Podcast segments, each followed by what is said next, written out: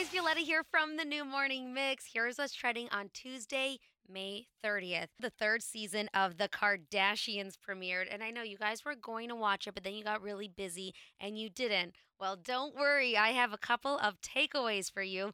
Khloe Kardashian revealed her son's name finally. It's Tatum. We also saw Kim cry a lot because of her struggles with her ex husband, Kanye West. And then Kourtney Kardashian announced that her and hubby, Travis Barker, are officially done with IVF. You are all caught up. That wasn't so bad. There is a new earworm on TikTok that's going viral. It's called Let's Go to Trader Joe's, and it might be everyone's new favorite grocery store anthem.